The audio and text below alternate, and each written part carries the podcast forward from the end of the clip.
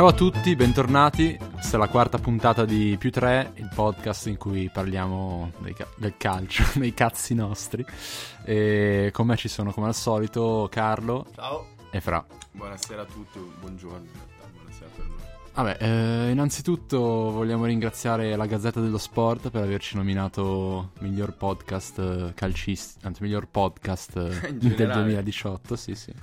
Tra l'altro il 2018 è iniziato due settimane e già abbiamo Sì, sbagliato. sì, hanno- è finita, cioè nessun altro può, può recuperare, diciamo, su di noi. già proprio Sì, non sì. c'è neanche possibilità. Ehm, no, allora, non è successo un cazzo perché chiaramente c'era la sospensione, quindi dovremo parlare di cose a caso in questa puntata, che però vi piaceranno lo stesso. Vorrei fare una parentesi e comunque ringraziare la Gazzetta per insomma, essere stata abbastanza matura per nominarci, comunque riconosce il- la nostra qualità nonostante abbiano un attimo criticati nello scorso, scorso episodio. Sì, è vero, si sono dimostrati adulti. Cioè, non potevano vendicarsi e metterci secondi, su- anche perché esistono, credo, due o tre podcast in Italia, non di più. Quindi. Grazie, Gazzetta. No, infatti avevano tipo anche chiuso per un po' perché cioè, erano veramente ridicoli, hanno detto vabbè raga, ha ragione. Ah, tra l'altro ringraziamo anche il padre di Carlo, che è direttore della Gazzetta. Esatto. Ringraziamo. Di cosa parliamo oggi, Jacopo? E di cosa parliamo? C'è stata la sospensione dal- dalla Serie A, ma c'è il calciomercato. E quindi abbiamo deciso di parlare un po' delle squadre e capire chi potrebbe rinforzare le squadre in questo mercato di gennaio. E abbiamo preparato un po' di squadre ciascuno. Sì, più che altro anche per, ehm, per non stare a parlare insomma dei soliti trasferimenti, calciomercato vero, perché è veramente noioso, ne parlano tutti. Abbiamo provato a pensare chi potrebbe, da sia da un punto di vista realistico, quindi più o meno realizzabile, rinforzare le squadre, sia invece un sogno, molto probabilmente irrealizzabile, però molto molto bello. Ehm, partiamo dalla Juventus, che non ha fatto nessuno. No, ho fatto io la Juventus. raga, Invece l'ha fatta. Carlo. Eh, mi permette di dire che però la Juventus a me vale un discorso diverso rispetto alle altre squadre. Dato che è la squadra, insomma, col fatturato più alto in Italia e tutta un'altra serie di considerazioni. Insomma, Juventus eh, si può permettere anche il sogno, l'obiettivo che magari per altre squadre non sarebbe realizzare, per lei invece lo è. Secondo me, una figura che manca all'interno della formazione ideale della Juventus è un terzino destro all'altezza. Perché adesso hanno un, va, Licksteiner, Eh, De Sciglio e il solito Barzagli che fa il finto terzino destro, insomma, con tutta insomma, la formazione che scorre, eccetera, eccetera, cose che sappiamo tutti. Insomma, io ho individuato personalmente, senza aiuto di voci di mercato esterne, che il sogno, uh, che in questo caso è equivale con la realtà, però Juventus sarebbe Bellerin. Bellerin, terzino destro dell'Arsenal, spagnolo, classe 95, giocatore atleticamente straordinario, grandissime qualità. E secondo me potrebbe completare la formazione. Perché il terzino spagnolo è un giocatore abituato a giocare sia a 4 sia a 3 dietro, facendo esterno, insomma, e centrocampo, che sono appunto due modi molto utilizzati da Juventus. E, mm, andrebbe in qualche modo, secondo me, anche a riproporre la soluzione tattica dell'anno scorso a Juventus in cui aveva a sinistra Alexandro, a destra Di Alves, terzino di spinta, grande qualità. Però magari probabilmente conoscendo Allegri una soluzione del genere potrebbe farla solamente schierando sulla stessa fascia Quadrado, che è insomma il giocatore di grande fiducia, soldatino che segue gli ordini alla perfezione. Altra alternativa, però questo qua forse in questo caso potrebbe considerarsi un sogno molto molto difficile da realizzare, è prendere Rudiger, giocatore che andrebbe a mm, sostituire Barzagli nella formazione attuale.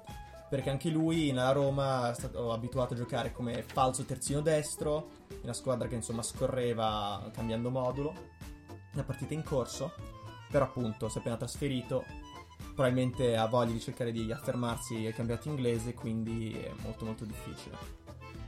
E a questo punto abbiamo parlato della top della classe, ehm, parliamo invece di una squadra che, come sapete, mi sta molto a cuore, che è la Samp.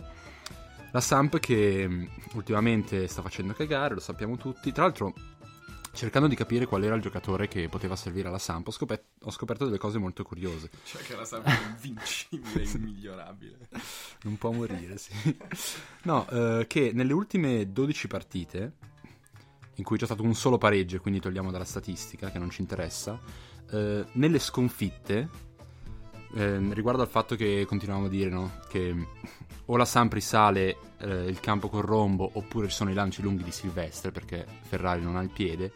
Eh, pensate che nelle 5, anzi nelle 6 sconfitte in queste ultime 12 partite, eh, la media di palle lunghe di Silvestre è stata 12, mentre nelle vittorie è stata 7,6. 12 a partita. 12 a partita, 12 palle lunghe a partita. Tra l'altro è un trend che sta, complet- cioè, che sta continuamente peggiorando perché le ultime 3 di queste 6, sconfitte la media è stata 15,6.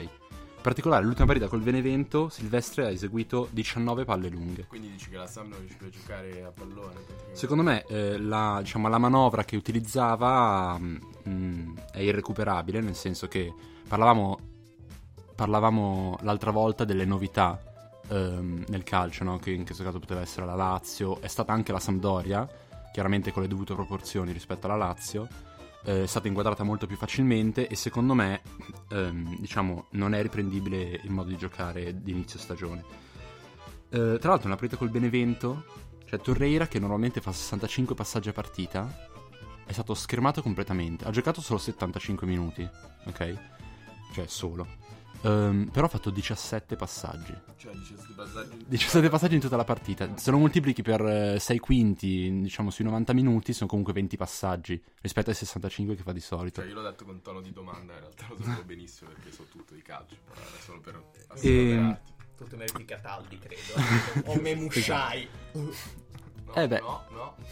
Scusate. Ehm, Tra l'altro è arrivato anche Ahmed Benali adesso è ritornato in Serie A. al Crotone, sì. sì, sì, no, è il compagno veramente terribile. Però Vabbè. continuare il conato di vomito che ti era dato prima. Vabbè, adesso Carlo va in bagno, io continuo a parlare della Samp perché a questo punto, secondo me, la soluzione è cercare nuovi, nuovi modi di attaccare per la squadra. E quello che manca, secondo me, alla Samp, che ha queste. cioè il mediano piccolino e molto tecnico, e anche le due mezzali. Diciamo, io considero la mezzala Linetti, la mezzala titolare. Adesso non sta andando molto bene, sempre un po' mezza rotta. Quindi gioca Barreto, che secondo me è un giocatore. Beh, è penoso, si può dire.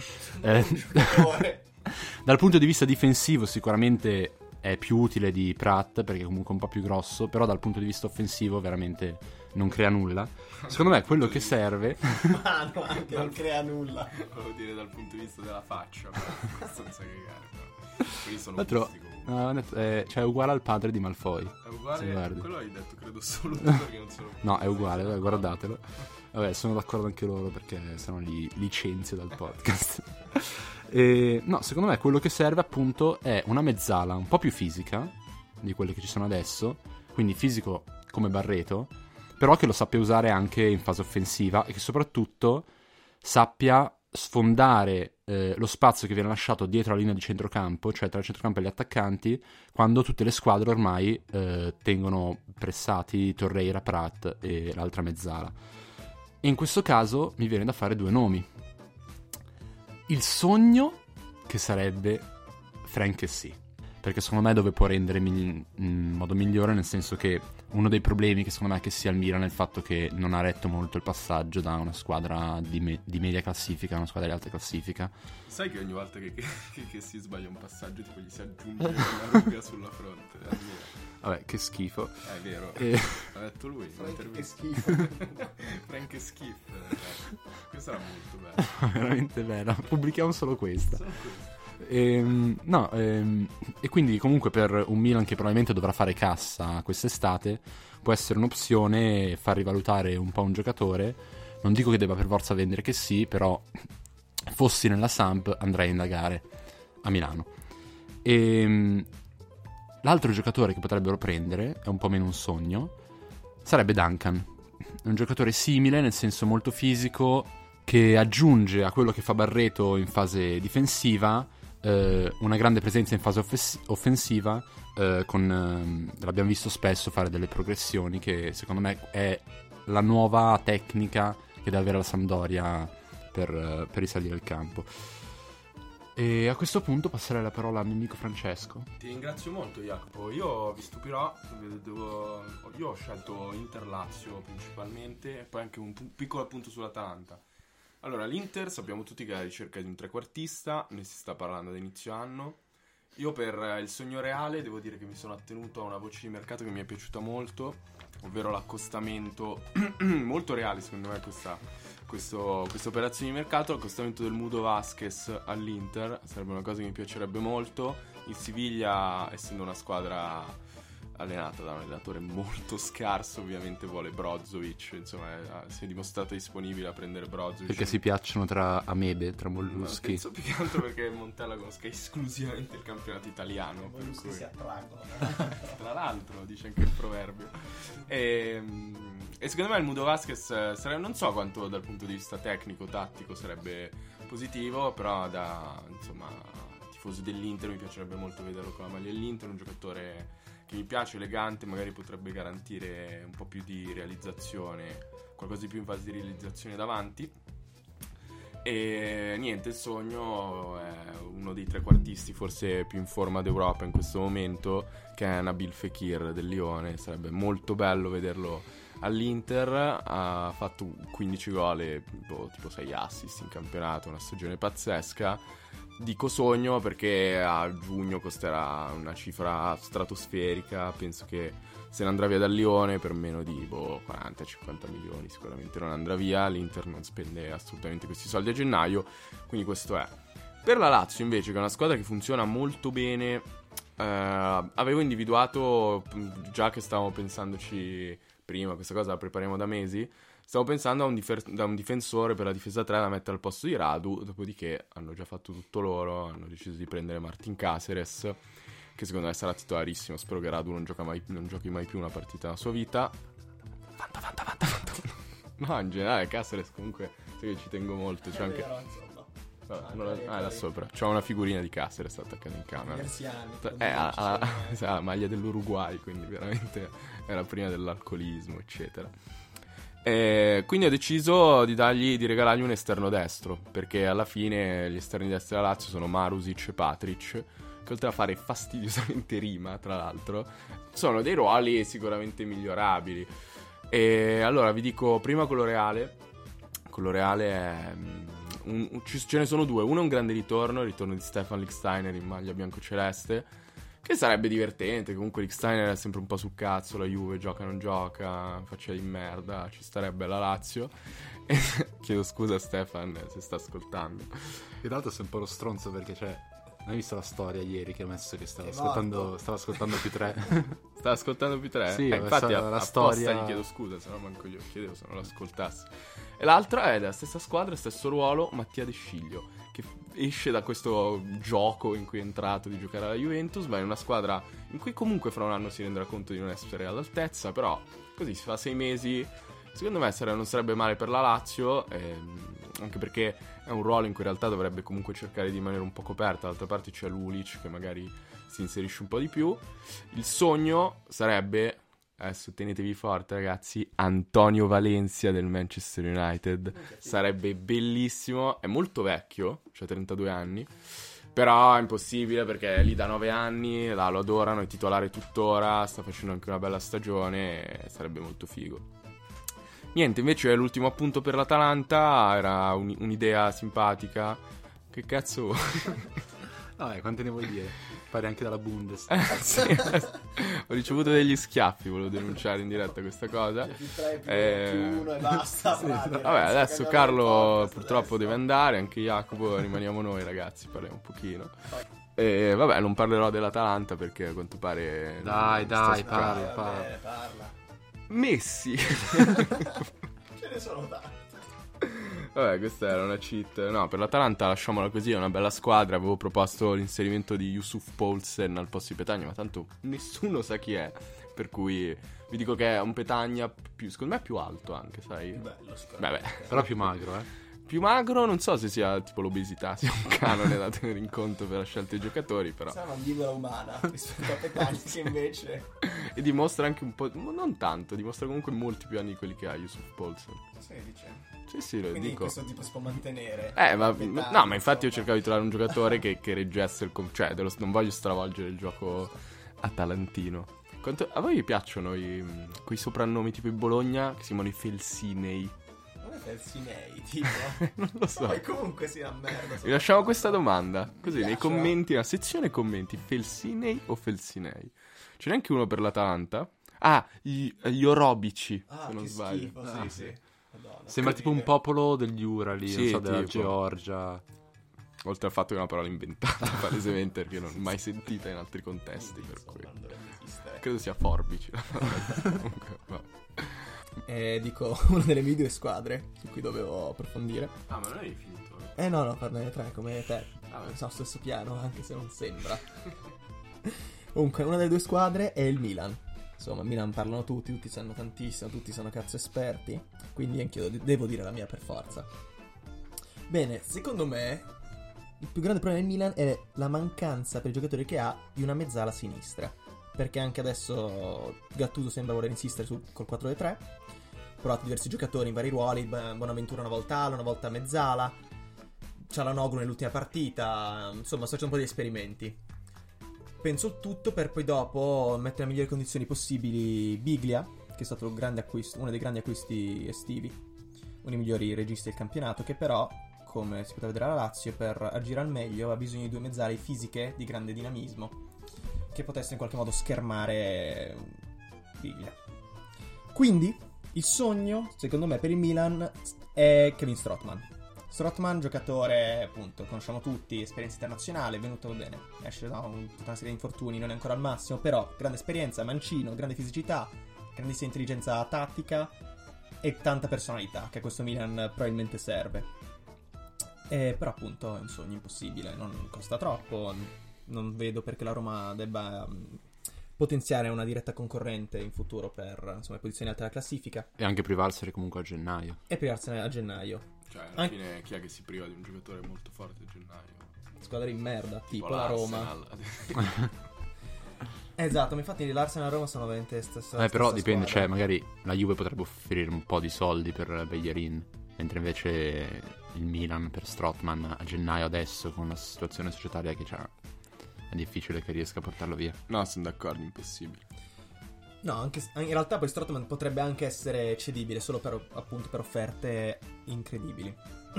Quindi, anche in realtà questo qua no, è, un- è un'idea insomma, più realizzabile per l'estate, però appunto rispetto a Strottman insomma non è considerarsi un sogno, ma una cosa, un obiettivo più reale. È Barak invece del solito Yankto. Yankto è un nome che insomma gira abbastanza anche ultimamente, voci di mercato, interessi il Milan. Insomma, Barak è più adatto perché rispetto a Yankto è meno dinamico, pur comunque essendo abbastanza dinamico, però è molto più fisico, vince molti più contrasti e può garantire questa copertura di cui Biglia ha bisogno. Bene, questo qua è, sono, queste sono le mie idee sul Milan. Adesso passiamo la parola al mio collega Jacopo e non quella merda di Fra. Vabbè, ehm, l'altra, l'altra squadra di cui vorrei parlare io è la Fiorentina. Ehm, e per quanto riguarda la Fiorentina, forse ne avevamo già parlato e sapete già qual è il giocatore che odio di più di tutti, che invece è amato da Fra, ed è Biraghi. Perché Biraghi... mh, Allora, la Fiorentina, abbiamo già detto, no? Eh, gioca in questo modo molto verticale, frenetico. ehm, e la cosa particolare è questo svuotamento della fascia sinistra, perché Terò se guardiamo la posizione media durante ogni partita è sempre o al centro o verso destra rispetto alla linea centrale. E, appunto perché eh, questa manovra frenetica della Fiorentina, che parte spesso in contropiede, fa spesso lanci lunghi o più che altro passaggi rasoterra, taglialinee, ehm, va spesso a sfogarsi nella parte destra del campo, perché Chiesa è molto più veloce di Terò, nei contropiedi ha molto più senso attaccare da quella parte, e cosa succede quindi? Che ehm, se guardate anche come attacca Simeone, quando Chiesa ha palla e avanza verso, verso la metacampo avversaria, ehm, nell'attesa del cross Simeone va spesso sul secondo palo, perché non so, è un giocatore che evidentemente preferisce tipo staccarsi dietro al difensore eh, per- far- facendo perdere le sue tracce piuttosto che andare in anticipo come altri attaccanti. E Terò spesso che si trova o a rimorchio o addirittura va a tagliare sul primo palo. Quando la manovra però rallenta, ehm, cosa succede? Che sulla fascia sinistra eh, c'è un vuoto, diciamo, e questo vuoto è sempre colmato da Biraghi. Quindi se si cerca di girare la palla sul lato debole, l'unico, eh, l'unico giocatore in quella zona è Biraghi, che, come abbiamo già detto, eh, fa un sacco di cross a partita, tipo il terzo in campionato per cross eseguiti a partita, ne sbaglia anche tantissimi. Cioè ne, face- ne fa 2,2 ne sbaglia 5,3, eh, che secondo me è un'enormità.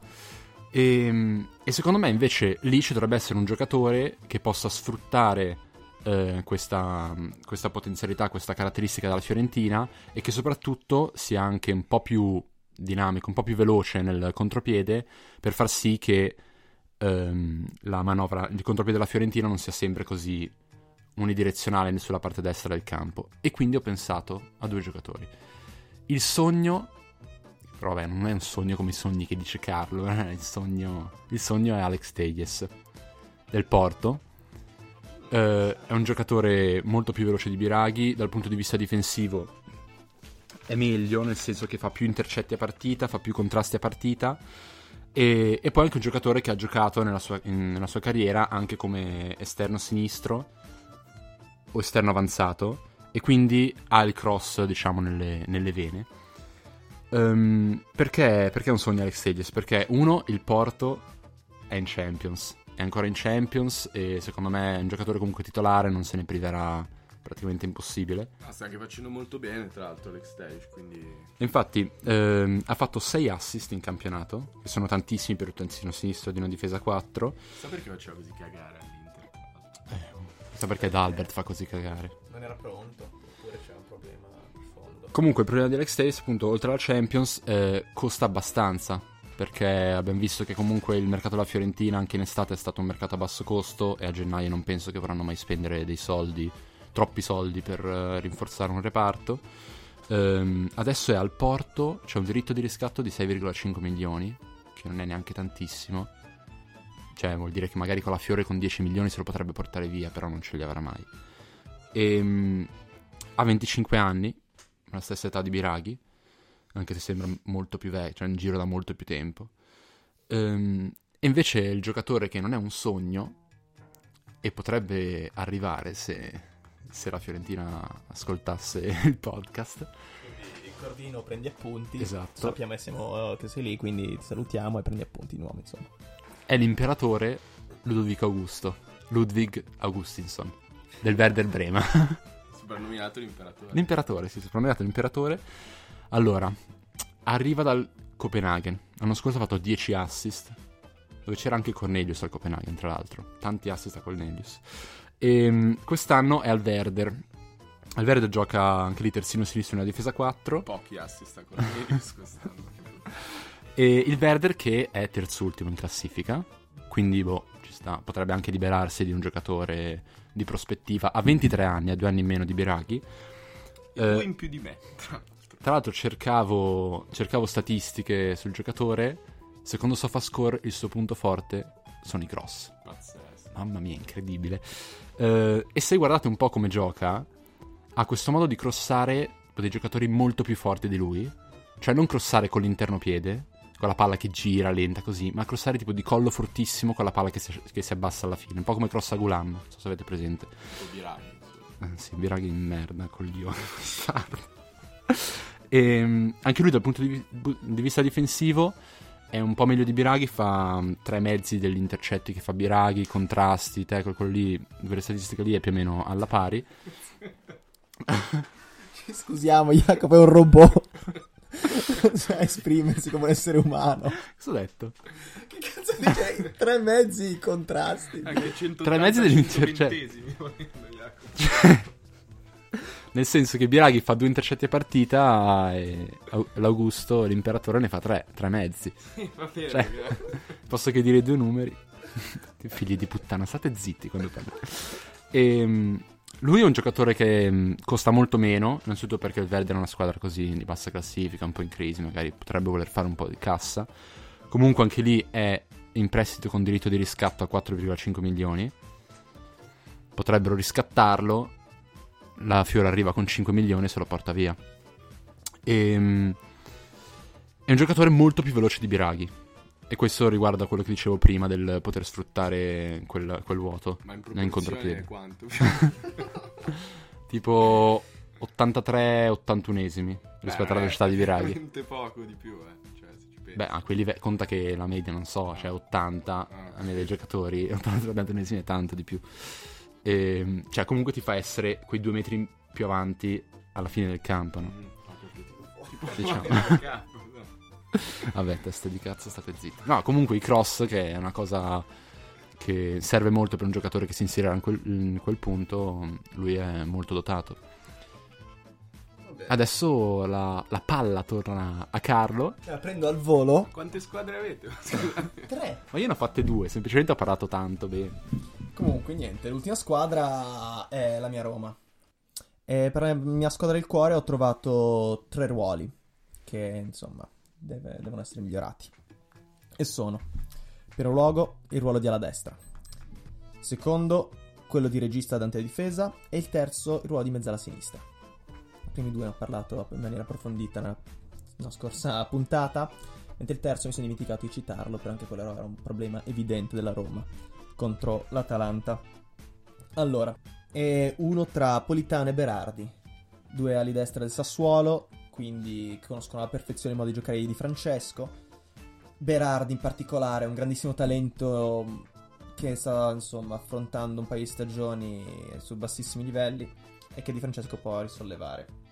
Però sono due sogni perché Berardi è valutato una cifra astronomica demenziale, mentre Politano è uno degli unici giocatori che sta facendo una stagione decente a Sassuolo e non penso che, se ne voglia- che la squadra se ne voglia liberare perché sennò andrebbe direttamente in Serie C, credo. Voleva liberardi. questa, questa la segniamo, Liberardi. Quindi dico sogno. Mentre una soluzione più realistica, a mio parere, è lo spostamento in avanti di Florenzi.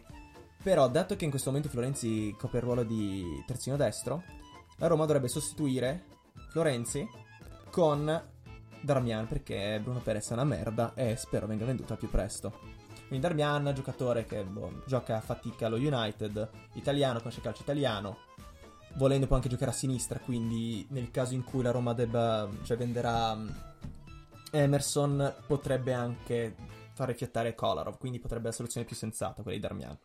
Ah, Liberardi. Arriva dopo quella. Bene, mentre nel ruolo di, io direi, di mezzala sinistra e di regista davanti di difesa, niente, ho peccato, dire prima la, la soluzione sogni e poi quella realistica, quindi vabbè, dato che ho iniziato in questo modo dirò prima la soluzione realistica, che a me piacerebbe, è Marchisio. Marchisio, conosciamo tutti, grande campione, affermato, che stato che ha perso il posto a titolare da un paio d'anni alla Juve a causa di vari infortuni e non solo che alla Roma secondo me potrebbe anche rilanciarsi potrebbe una dimensione più piccola meno pressioni è un giocatore polivalente può giocare tranquillamente sia davanti difesa sia come mezzala sinistra quindi secondo me questo sarebbe un'idea interessante quindi Monci segnatelo mentre il sogno per me è in questo momento un sogno, perché invece potrebbe essere più realizzabile d'estate, è Hakim Ziyech. Lui è una mezzala sinistra mancino che gioca all'Ajax in Olanda, è uno dei migliori giocatori del torneo da diversi anni, va in doppia doppia da diversi anni, giocatore molto estremamente creativo, ha media di 4,4 passaggi chiave a partita, che è un numero incredibile, cioè nettamente insomma superiore al campionato in cui sta. E come giocatore si può paragonare, secondo me, a un Pjanic, perché Ziyech nasce trequartista, può anche essere schiato ala, però è un po' adattato, è un'ala finta. E darebbe alla Roma quello che, insomma, quello che secondo me manca molto, quindi una, una, una mezzala di qualità che possa creare occasioni quando magari la squadra è un pochino statica. Mentre l'altro sogno nel ruolo di regista e Torreira, Lucas Torreira, grandissimo campione, conosciamo tutti, cioè campione, grandissimo talento e futuro campione. Conosciamo tutti, però appunto prenderlo adesso a gennaio penso sia impossibile, perché sennò la Sampdoria penso imploda senza Torreira. Bene, grazie caro per questo intervento sulla Roma. Eh, qualcuno di noi ha fatto un ulteriore approfondimento. Credo sia stato Jacopo. Ah, sì, sì. Eh, io ho approfondito un'altra squadra. eh, anzi, in realtà ho approfondito due giocatori che sono la Padula e Destro. Che secondo me dovrebbero cambiare aria per, eh, diciamo, svoltare la stagione. Per rilanciarsi, Sì, per rilanciarsi. Comunque è una stagione che si può dire è stata infelice fino ad adesso. È stata E- tremenda. Deprimente, proprio Deprimente. depressione cronica. Veramente orrida. E secondo me la squadra giusta al momento per questi due giocatori è una squadra eh, Giovane. dell'Emilia. Sì, giovane comunque. È- Fresca, fresca, fresca. Se è nata nel gennaio del 2018, se, se è già rinata perché... eh, non lo so. È il Modena. Il Modena che comunque, essendo loro due dei falliti, si troveranno veramente bene in questa nuova squadra. Beh, ricordiamo, magari gli ascoltatori da casa non lo sanno. il No, lo sanno, lo Ah, sanno. Ricordiamo che il Modena è fallito, quindi insomma è per quello che fa ridere. Eh sì, eh. Vabbè, eh, tra l'altro, perché è fallito? Eh, non lo so, sai gli altri. Perché, perché a destra è andato a Mo- al Modena e l'ha fatto fallire. Poi Ah. la Padula ha sentito l'odore del fallimento. Ho e capito. Si è fiondato uno squadro di falliti. Uno Squadra squadro di fallito. Tipo il crotone. una lontra più che uno che sono un po' di- gli squali. Lontra però Gli credo- squalidi, credo, gli orbici. sono- Lontra però è nel Regno Unito, quindi non credo che c'è. Premier League non abbiamo parlato oggi. Sì, o- oggi no, la calcio europeo. Vi ricon- tra l'altro vi consiglio di andare a rivedere nell'ultimo episodio quella pic- Il nostro piccola. focus sul calcio europeo. Il nostro focus sul calcio europeo lo trovate alla fine, verso l'ultima, nell'ultima parte. Frame, direi. Va bene, vi ringraziamo oggi questa settimana, la puntata è stata leggermente più breve, tipo la metà, però si sa, non vogliamo annoiarvi troppo, soprattutto Teo e Massi, sono veramente pigrissimi. Che bastardi che ci ascoltano. Esatto. È veramente ridicolo. E niente, ci, vi auguriamo una buona ventunesima giornata di Serie A. PS Basa, al prossimo episodio parliamo di terzino, non ti preoccupare. Ah, scusa, Badati, non abbiamo avuto tempo. Questa è la parte in cui c'è un po' la musica sotto, la sigla che tipo parte. No, cioè, Bella. adesso magari ci ascolta anche qualcun altro. Diciamo dei nomi caso. Ah, ciao Franco. Eh, ciao Fabio. Fabio. Fabio. Bene, vi salutiamo, vi ringraziamo e ci sentiamo settimana prossima. Ciao a tutti. Ciao. Ciao raga.